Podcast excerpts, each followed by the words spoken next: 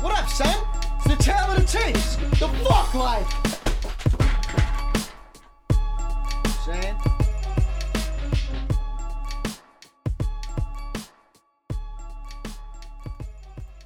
Tale of the Tapes, Season 2, Episode 34.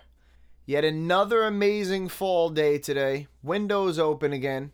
Last week I had to cut my episode in half and then come back to it because literally three minutes in, the neighbor decided he was going to leaf blow his entire one acre property as soon as I decided to record my podcast. And I only had a limited amount of time because the girls were at dance and that's when I record the podcast. So it was a tough scenario, but we got it done. Let's see if I can make it to summer break without ever shutting this window.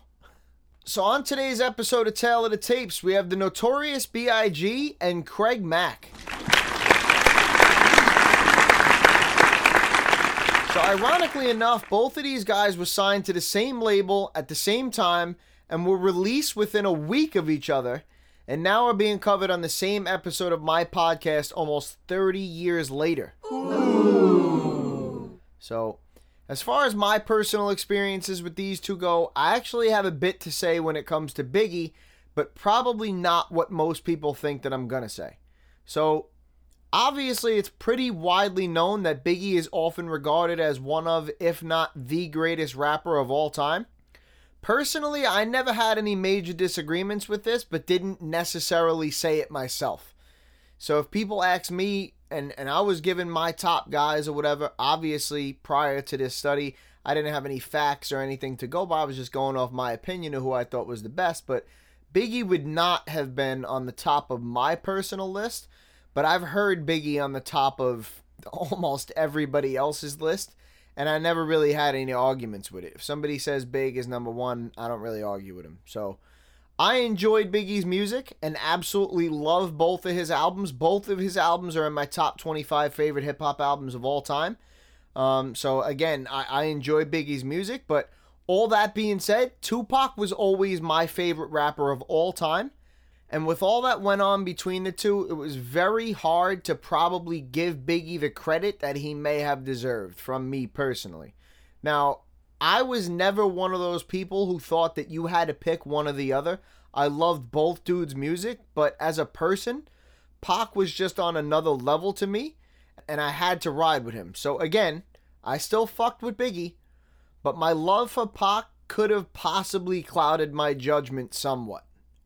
It's also been said many times by people that yes, Biggie was amazing, but you can't be the greatest rapper of all time with only two albums. So we're going to put all those theories to the test here today. As far as Craig Mack goes, I honestly knew nothing of Craig Mack until probably around when I graduated high school in like 2003. So obviously not much there for me to speak on with Craig Mack. So with all that out of the way, let's actually get into some facts and info on these guys and break down these two artists. Both of these guys had their debut albums out in 1994, but we'll start with Biggie as his was out the week before Craig Mack's. The Notorious B.I.G., born Christopher George Latour Wallace, May 21st, 1972, in New York City, United States. Died March 9th, 1997, in Los Angeles, California, United States. Other names Biggie Smalls, Biggie, Frank White, and Big Papa. Years active 1992 to 1997, and his genres are listed as hip hop, gangster rap, and East Coast hip hop. So let's read up on a background of Big here before we get into anything that I personally had to say on him. Christopher George Latour Wallace, May 21st, 1972 to March 9th, 1997, better known by his stage names The Notorious B.I.G., Biggie Smalls, or simply Biggie, was an American rapper and songwriter. Rooted in the New York rap scene and gangster rap traditions, he is widely considered one of the greatest rappers of all time. Wallace became known for his distinctive laid back lyrical delivery, offsetting the lyrics' often grim content. His music was often semi autobiographical, telling of hardships and criminality, but also of debauchery and celebration. Born and raised in Brooklyn, New York City, Wallace signed to Sean Puffy Combs' label Bad Boy Records as it launched in 1993 and gained exposure through features on several other artists' singles that year. His debut album, Ready to Die, in 1994, was met with widespread critical acclaim and included his signature songs Juicy and Big Papa. The album made him the central figure in East Coast hip hop and restored New York's visibility at a time when the West Coast hip hop scene was dominating hip hop music. Wallace was awarded the 1995 Billboard Music Awards Rapper of the Year. The following year, he led his protege group Junior Mafia, a team of himself and longtime friends including Lil' Kim, to chart success. During 1996, while recording his second album, Wallace became ensnarled in the escalating East Coast West Coast hip hop feud. Following Tupac Shakur's death in a drive by shooting in Las Vegas in September of 1996, Speculations of involvement in Shakur's murder by criminal elements orbiting the Bad Boys circle circulated as a result of Wallace's public feud with Shakur. On March 9, 1997, six months after Shakur's death, Wallace was murdered in a drive by shooting while visiting Los Angeles. The assailant remains unidentified. Wallace's second album, Life After Death, a double album, was released two weeks later. It reached number one on the Billboard 200 and eventually achieved a diamond certification in the United States. With two more posthumous albums released, Wallace has certified sales of over 28 million copies in the United States, including 21 million albums. Rolling Stone has called him the greatest rapper that ever lived, and Billboard named him the greatest rapper of all time. The Source magazine named him the greatest rapper of all time in its 150th issue. In 2006, MTV ranked him at number three on their list of the greatest MCs of all time, calling him possibly the most skillful ever on the mic. In 2020, he was inducted into the Rock and Roll Hall of Fame. So rest in peace to Biggie, man. I got chills reading some of that. Obviously, a lot there, and I don't think that any of that comes as a surprise, really. Um, it's a double edged sword to talk about instances like Big L and Biggie and people like that because no, they weren't afforded the opportunity to grow as people and artists and pile up classic albums and stuff like that. But the fact that they were able to make such a huge impact in such a short amount of time with such a small body of work obviously says something in itself we've covered some artists who have had 20 plus year careers who I've had trouble digging up one paragraph about. Here we have a man whose career was three to five years and has multiple paragraphs, accolades, a diamond album, and is very widely revered by not only the general public but multiple credible sources as the greatest rapper of all time. So, needless to say, impressive stuff there from Biggie, no question. Like I said, rest in peace to Big Man for sure. And now let's get into some of my notes that I took down on Biggie. Biggie is another one who is constantly brought up as one of the best rappers of all time. Lyrically, I would have to disagree. While he was well above average, he was certainly not the best ever. He did show versatility with being able to come hard, drop bars, tell stories, get deep, etc., but he also rhymed words just to rhyme words a lot, and he took a lot more shortcuts than I think people realize. The reason I don't think most people realize how often he did this is mostly because he did certainly have a lot of dope lines and stole your attention and masked the technical mishaps. That being said, I'm also not sure if people realize how many lines he borrowed, particularly from Big Daddy Kane, amongst others. Where Big did shine more than most was with his albums. He only had two, but one was a classic and the other one was a borderline classic. Out of his 41 songs, 11 of them were great, 22 of them were good, and he never dropped a single weak song. More than 25% of his songs were great, and another 50% were good.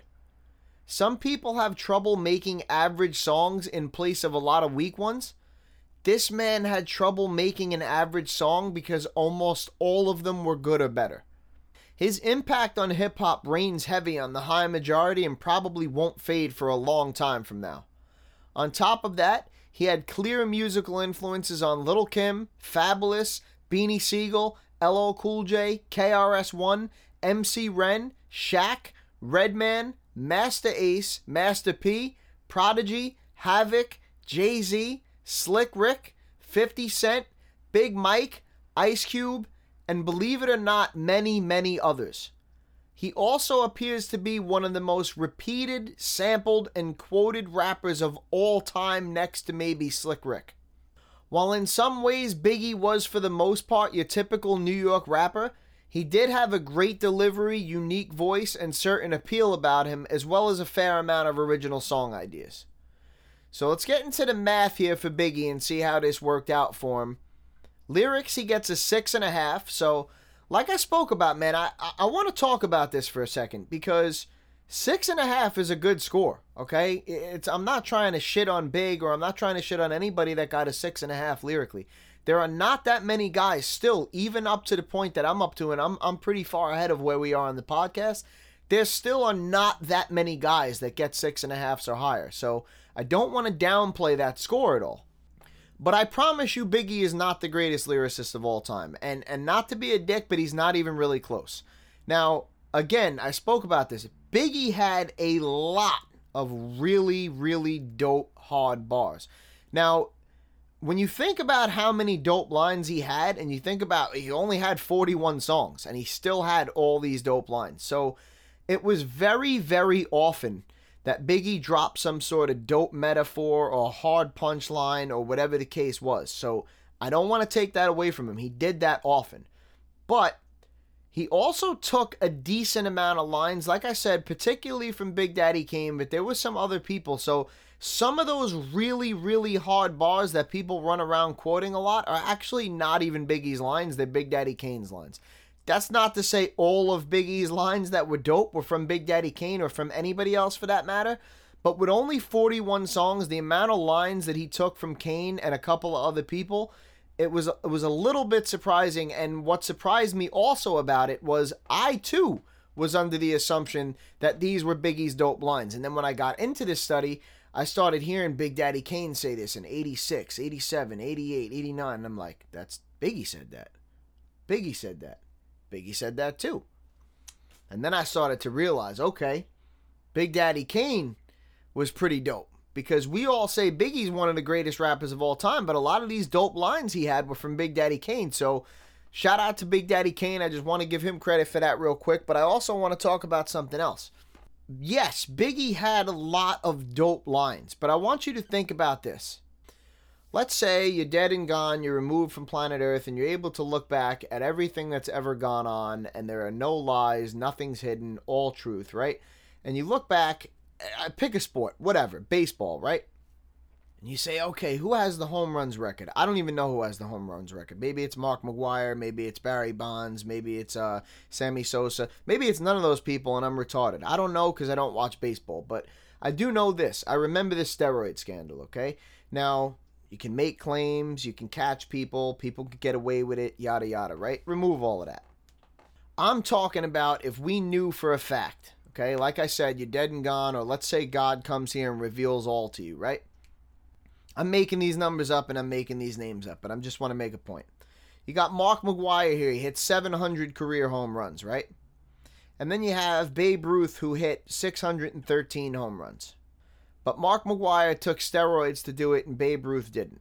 There's a million factors here. Well, were the pitchers that were pitching to Mark McGwire on steroids too? Because if they were, then it was an even playing field. So trust me, I've thought into this a lot, and that is a fair statement. But I want to just make a point and say no. Let's say no. Let's say the pitchers are not on steroids. Let's say it's the same caliber of people that are pitching to Mark McGwire that were pitching to Babe Ruth. But Babe Ruth was natural and Mark McGwire was on steroids it's got to at least have an asterisk, right? That doesn't mean that Mark McGwire couldn't have hit 700 home runs had he not taken steroids. But guess what? We'll never know now because you took them. And Babe Ruth didn't need to take them. Or let's say they hit the same amount of home runs, or very close to the same amount of home runs. Let's say 690 and 700. You you might be more impressed by the guy that didn't need to cheat to get that amount of home runs. Okay, maybe you're not. Maybe you don't care. And if that's the case, then I can't really help you, or maybe this is a bad example.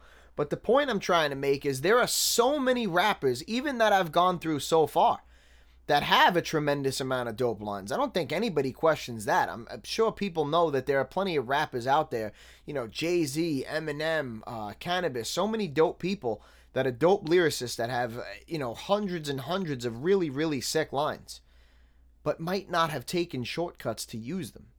Okay? So you have to keep everything into, you have to take everything into consideration. And the fact that Biggie so often had to use these shortcuts in order to drop these dope lines, he has to lose a little bit there. Okay? Now, with all these shortcuts and stuff like that, again, Biggie still finishes well above average. So that actually goes to show you just how many dope fucking lines he had. It was a lot. It was every other bar with Biggie or every couple of bars. It was a dope line. But I just don't think that people are acknowledging how often he took so many shortcuts to do these things and how often some of those lines were not necessarily his own. So again, I don't say this to shit on Biggie. That's a very good score lyrically. Biggie was a well above average lyricist for sure. So again, not trying to shit on him, but not the greatest of all time and there are reasons why. And if you're going to just absolutely ignore these things and have a bias, then that's fine. You can have that, but these are the facts. These are the things that Biggie did. I'm here to report them, and it is what it is. So, albums, he gets a 6.93 with one classic, which, like I said, the other one was a borderline classic. So, if somebody wants to sit here and say, bro, you're bugging, both of Biggie's albums were classics, I will have absolutely no argument to give you. That's totally fine. Anything that's that close like that, I will not argue with you. You know, one song grade, one little minor difference here and there could have made that little one point difference where it was a 2.1 instead of a 2, and it got that extra point for a classic. So, you know, Biggie could be moved up a tiny little bit from where he is, arguably, but a very, very small amount. I'm not even sure that it would actually move him any places. It would just change his score by like probably a, a 0.05 or something like that. So very, very minuscule, but wouldn't argue with somebody that wanted to make that argument. But two classic albums or not, I mean, that album score is just absolutely fucking ridiculous. So, you know, I spoke about in the breakdown that Biggie really separated himself with his albums and you know, we don't know what he would have done going forward, but this is what he did, and the work that he put out when he was here was absolutely fucking tremendous. Songs, he gets a plus 2.7. Not a plus 0.27, but a plus 2.7. Crazy. We, we talk about all the time. If anyone gets near plus or minus a whole point on this song score, that's where it starts to get pretty dramatic. Not only does Biggie get plus a whole point, Biggie gets over two whole points and is very close to three whole points, which is absolutely insane. That means almost a third of his music was great music. So, absolutely retarded numbers there for Biggie when it comes to songs and albums. Impact, nine and a half. Again, there's just no question about this whatsoever. And I'm going to tell you right now, bottom line, the only reason that Biggie doesn't get a 10 in this category is a small body of work, which very hardly factors into this at all, but it is there. And the fact that we don't know what somebody is going to do in 20 or 50 years from now that may separate themselves from Biggie and they may deserve a 10. If Biggie already has a 10, that's where the ceiling is. There's no room for anybody to do anything better, which is obviously not realistic. We never know what time will bring. So, just based on that, Biggie doesn't get a 10, but if it weren't for that, Biggie probably would have got a 10. I mean, I, I want to say 75% of the hip hop community has this guy in their top three, if not more, or if not just their top rapper of all time. Um, he's obviously a household name. I would say even the majority of people outside of the hip hop community would probably put Biggie as one of the top rappers of all time. The list of, of artists that this guy has fucking influenced is just tremendous. I mean, there's probably 50 names on there, a lot of really, really big names. Um, Biggie's been sampled countless number of times by almost everybody. Um, he's been quoted countless number of times. He, you know, his people have took lines from him countless number of times.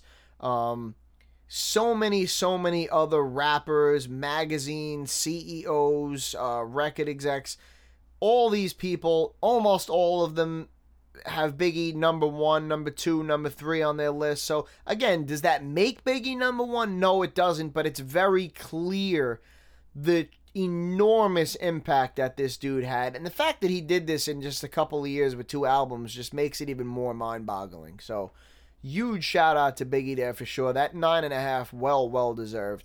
And then originality, he gets a six.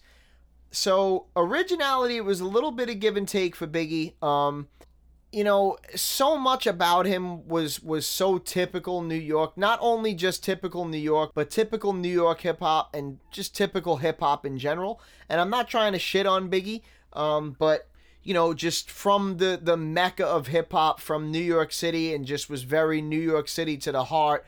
You know, um, Timbs a lot of times. Um, his his image did get a little bit more original as time went on.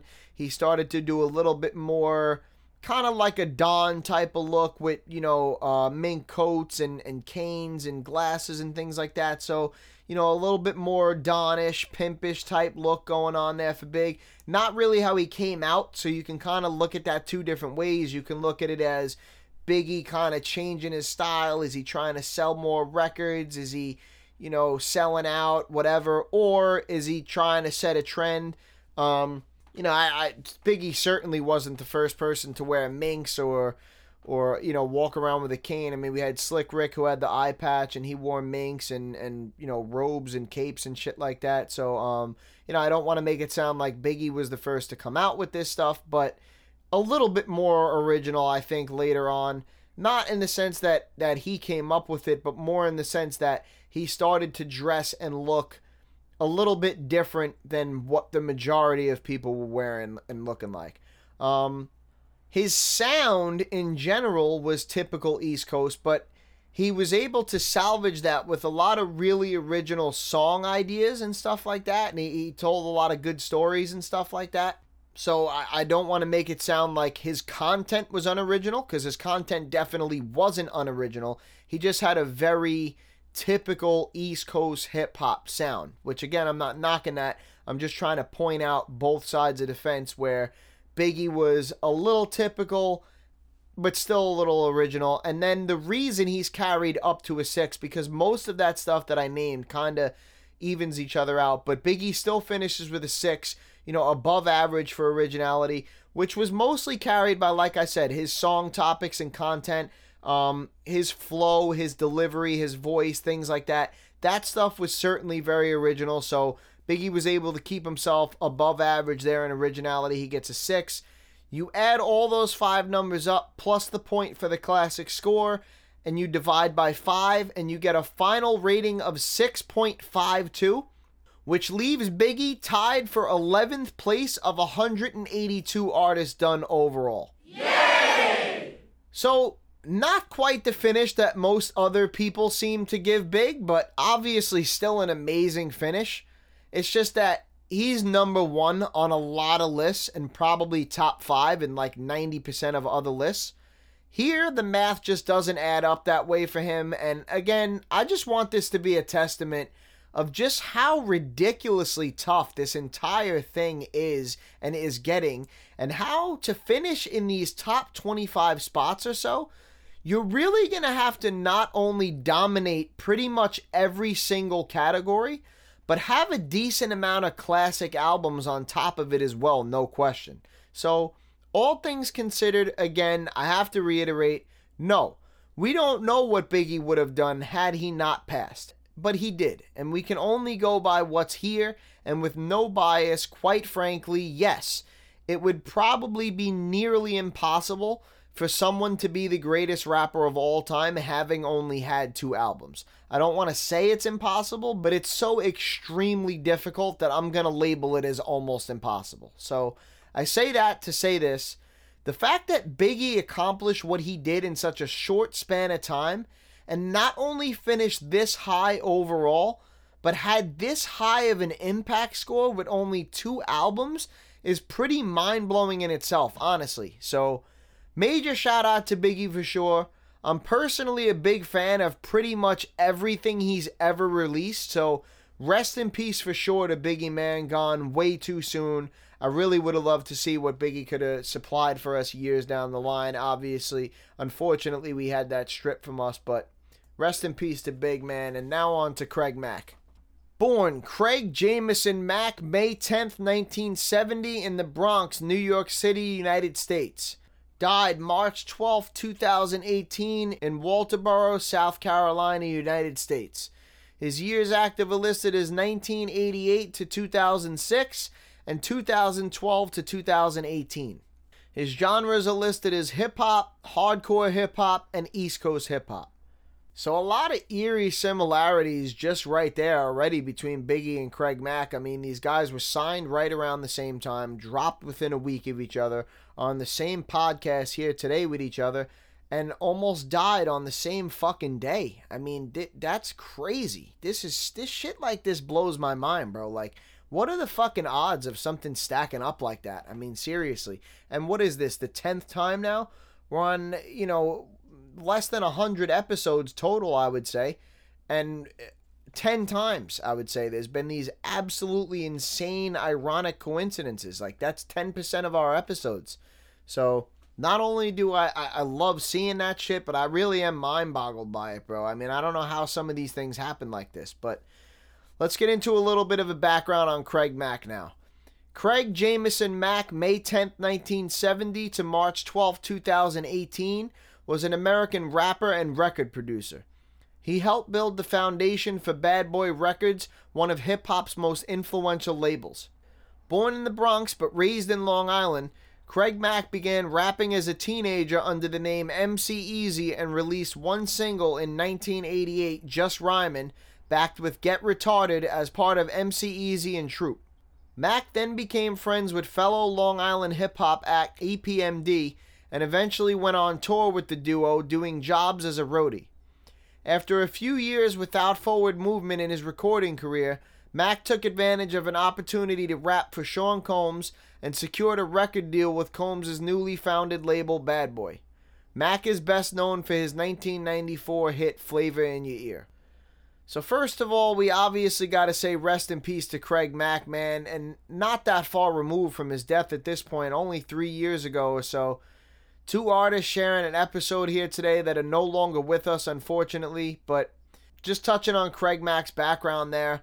Again, this kind of perfectly echoes my personal experience with Craig Mack, as that seems to happen most times, ironically enough.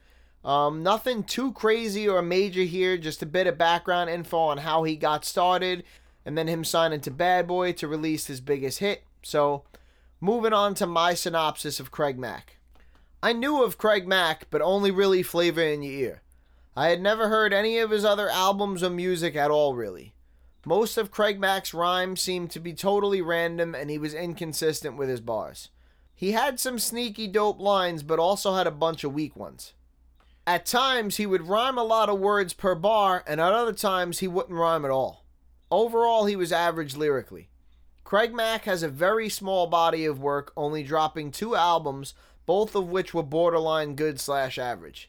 He only put out 25 songs in total, and all of them were average except one good one. Craig Mack's impact on hip hop certainly wasn't a long or huge one. Having been signed to a major label that was on fire at the time and not really having too much commercial success isn't a good case to make for him either, although he did influence Cormega. For the most part, Craig Mack was pretty original, especially with his voice, rhyme style, and message. So again, you know, eerily similar to Biggie, only the two albums and stuff like that, which is odd because Craig Mack was alive for way longer than Biggie, but just so many similarities between these two guys, it's fucking weird. Um, let's get into the math on Craig Mack and see how that added up for him. Lyrics, he gets a 5. Like I spoke about, he was kind of all over the place, and you have to understand, only 25 songs. So, I mean, for Craig Mack to really get anywhere in 25 songs would have been a bit difficult. That's another thing to point out about Biggie, too, is six and a half in the lyric score, right? But climbed all the way up to a fucking six and a half in only 40 something songs. So, very impressive stuff there. Craig Mack, only 25 songs, was a bit all over the place. Um, you know, just had times where he rhymed a lot of words per bar, times where he didn't rhyme at all. Um, some dope lines, some weak lines, stuff like that. So, all that stuff evened each other out, and he finished with an average score lyrically overall. Albums, he gets a 3.47 with zero classics. Songs, he gets a zero, as we spoke about. No great songs, no weak songs, so he gets a zero there. Not a lot of songs in total in general, but no great ones, no weak ones. Impact, he gets a four and a half, which is the same score that probably 75% of our artists that we've covered in 1994 have gotten. We see kind of the same thing here with Craig Mack that we've seen with a lot of the other people. Um, they had some sort of success. You know, they're known. They're not really like super well known. They're not a household name. Um, usually had maybe one or two singles or one or two albums that were successful never really able to sustain the success and things like that. So, you know, you get that four and a half just below average because the success was there, but we have to acknowledge that you really weren't able to sustain it or, or do anything with it.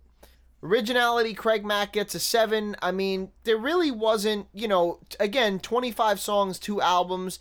You know, the fact that he even got a seven was was pretty solid. Um, he didn't really take anything from anybody, which had a little bit to do with it. But I mean, in 25 songs, how much were you really going to take from other people? But, um, you know, original voice, rhyme style, and just the things that he kind of spoke about, like his overall message and his point of view on things was a bit different from the norm. So he gets a seven. Pretty good score there for originality. You add all those five numbers up and you divide by five, and you get a final rating of 3.99 which puts Craig Mack tied for 131st place of 182 artists done overall. And I believe that's tied with Lauryn Hill, who we covered not too long ago on here. Always interesting to me to see things like that. Like, you know, when somebody said, Give me your, your list of rappers, First of all, I mean, would you even have made it down to 131 names? I mean, can you really even think of 131 rappers right away off the top of your head? Probably not. You you probably know over 250 of them, but to really just think of people like that off the top of your head is probably not realistic. So to even consider who you would even have in 131st place is probably absurd because I don't know that anybody would really know that off the top of their head. And then to to match up these two people where it's like, ah, you know what? I got Craig Mack and Lauryn Hill tied at 131st place. It's like, where the fuck did you pull those two random ass names out that you got these people tied at 131st place, a mad random spot? So it's always interesting for me to see shit like that, but you know, not a great finish for Craig Mack, but could be worse. And quite frankly, I'm not sure how high people have Craig Mack on their list. So I don't know that this is a major surprise to anyone, and I, I don't say that to shit on Craig Mack at all, because he certainly wasn't bad. He got an average score lyrically. I just don't ever remember ever hearing anyone bring his name up when you talk about lists or, you know, greats or anything like that. So now let's get into our list that we finally have some damn changes to today. So we're still in 1994. We're going to stick with our top 15% overall and start off with that. In our top spot, we got Nas, who's in fifth place of 182 artists done overall. Behind him, in 10th place, is Black Thought of The Roots. Directly behind Black Thought, we have a tie between Tupac and Biggie, who are actually in a three way tie for 11th place. Behind them, tied for 15th, we have Pharoahe Monch. And behind him, we have KRS-One, who's in 18th. Behind KRS in 22nd is GZA. And a couple of slots back from GZA is Slick Rick, who's in 24th. Couple slots back from Slick Rick in 26th is Rakim. And directly behind Rakim is Redman, who's in 27th. Directly behind Redman in 28th is Common. And a couple of slots back from Common is MF Doom, who's in 30th.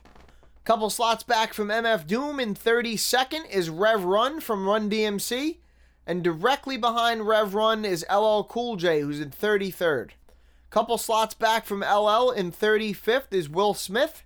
And directly behind Will Smith is Krayzie Bone of Bone Thugs-n-Harmony, who's in 36th place. Directly behind Krayzie Bone in 37th is Layzie Bone of Bone Thugs-n-Harmony. And directly behind him is Sticky Fingers of Onyx, who's tied for 38th place. A couple of slots back from Sticky, we have a tie between DMC and Ice Cube, who are both tied for 40th place of 182 artists done overall. So finally, after over a month, we now have a new person not only sliding into our top 15% overall, but finishing super high in it. And I have to talk about something here real quick. How insane is it that fucking Tupac and Biggie finished in a dead tie down to the 100th decimal place? You can literally just ask the age old question to anyone and they'll answer Biggie or Tupac? Of course, my heart said Tupac, but I'm not sure I'm ever going to be willing to answer this question ever again. Quite frankly, I'm astonished by this. Two dudes from two different coasts with completely different styles and different scores in almost every category who beefed with each other and were both killed, finishing in an exact tie in this study. I can't get over it. And I don't want to spoil anything or give too much away, but wait till you see who they're tied with because although it's not quite as insane as this, it's pretty ironic itself. So you'll have to stay tuned and see who that is. It's not all that far away. So now, let's get into our current top 10% lyrically. And again, we finally have a change to this list today as well. So in our top spot, we have a three-way tie between Pharoahe Monch, Black Thought, and Nas, who all got lyrical scores of eight and a half. Behind them, we have another three-way tie for fourth place between Masta Ace, GZA, and Common. They all received lyrical scores of seven and a half. Behind them, in a tie for seventh place, is KRS-One and Lord Finesse, who both got lyrical scores of seven. And then behind them, we have a nine way tie for ninth place between Will Smith, Rakim, Kool G Rap, Everlast, Tupac, Redman, Sticky Fingers of Onyx, Layzie Bone of Bone Thugs-n-Harmony, and Biggie, who all got lyrical scores of six and a half. So while Biggie does manage to crack the top 10% lyrically here, I don't necessarily think this is the finish that most people were expecting in this particular department. And I'm not going to lie, that's myself included. There were so many instances where I remembered Biggie having such dope lines, but then when I got to this study and broke the bars down, there were just so many shortcuts and other things like that. I was really shocked. But a dope lyricist for sure, and nonetheless manages to crack the top 10% lyrically. So Biggie was definitely dope lyrically, but probably a bit overrated when you really dive into the technical aspects of it. Now let's get into our particular decades list, starting with our top five rappers to make their debut in the 1980s. So your top five rappers to come out in the 80s are KRS-One, Slick Rick, Rakim, Rev Run of Run DMC, and LL Cool J. Same names there as always, remember them. Now on to our top 5 artists to make their debut in the 90s so far. So your top 5 rappers to come out in the 90s thus far are Nas, Black Thought of the Roots, Tupac and Biggie, and Pharoahe Monch.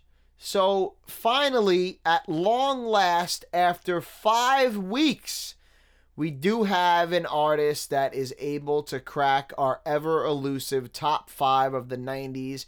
And unfortunately, that means that GZA is now ousted from this list. But definitely shout out to the genius who was in that list for a very long time and still remains nicely seated in both our top 15% overall and our top 10% lyrical list. So, Obvious shout out to Big, who's able to slide into that number three slot there with Tupac.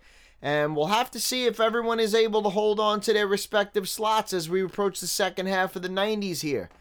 Now, let's get into our new list that we started this session of our top three artists from each region of the country. So, we're going to start on the East Coast. Your top rapper to come out of the East Coast thus far is Nas from Queens, New York. In second place, Black Thought of the Roots from Philadelphia, Pennsylvania. And behind him, the notorious B.I.G. from Brooklyn, New York.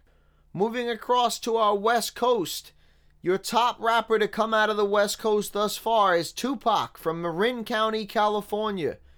Behind him, we have Ice Cube of NWA from Los Angeles, California. And behind him, Everlast, also from Los Angeles, California. Moving down south, Your top rapper to come out of the South thus far is Andre 3000 of Outkast from Atlanta, Georgia. Behind him, Big Boi of Outkast, also from Atlanta, Georgia. And behind him, Scarface of the Geto Boys from Houston, Texas.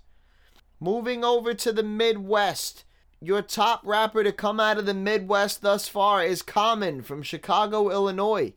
Behind him, we have Krayzie Bone of Bone Thugs-n-Harmony from Cleveland, Ohio. And behind him, Layzie Bone, also of Bone Thugs-n-Harmony, and also from Cleveland, Ohio. So, Biggie makes an absolutely huge splash here today, cracking every single list that we have except for the top five of the 80s, which he's obviously not eligible for. So, really impressive stuff here from Biggie today, for sure, for sure. Um, biggest statement made so far since Nas a little over a month ago. So, again, man, huge shout out to Biggie. Rest in peace to the notorious B.I.G. and Craig Mack. Biggie, an absolute legend, 100%. Absolutely dominating stuff here today even though I personally have a little bit of an inclination that people are going to give me shit for this, but nonetheless, I really just want to give a shout out to Big. Tremendous stuff here today across the board from him for sure. If you'd like to see any of these lists in full, you can give the Facebook website a visit at www.facebook.com slash Tale of the Tapes podcast. That's where you'll see all the lists and writing, the schedule of upcoming artists, and all things like that. Um, you can also give the host website a visit at www.anchor.fm slash tale of the tapes. Both of those links are spelled completely normally. On my host site, you will see a support button. Please do your boy Formsy a favor and tap, tap, tappity, tap it. and that'll do it for episode 34, man. Next week on Tale of the Tapes, we'll be covering Keith Murray and Tame One. So, two very unique and original characters on this one. So, this should be an interesting episode. Tale of the Tapes. Peace. Tale of the tapes. Might as well. Better off.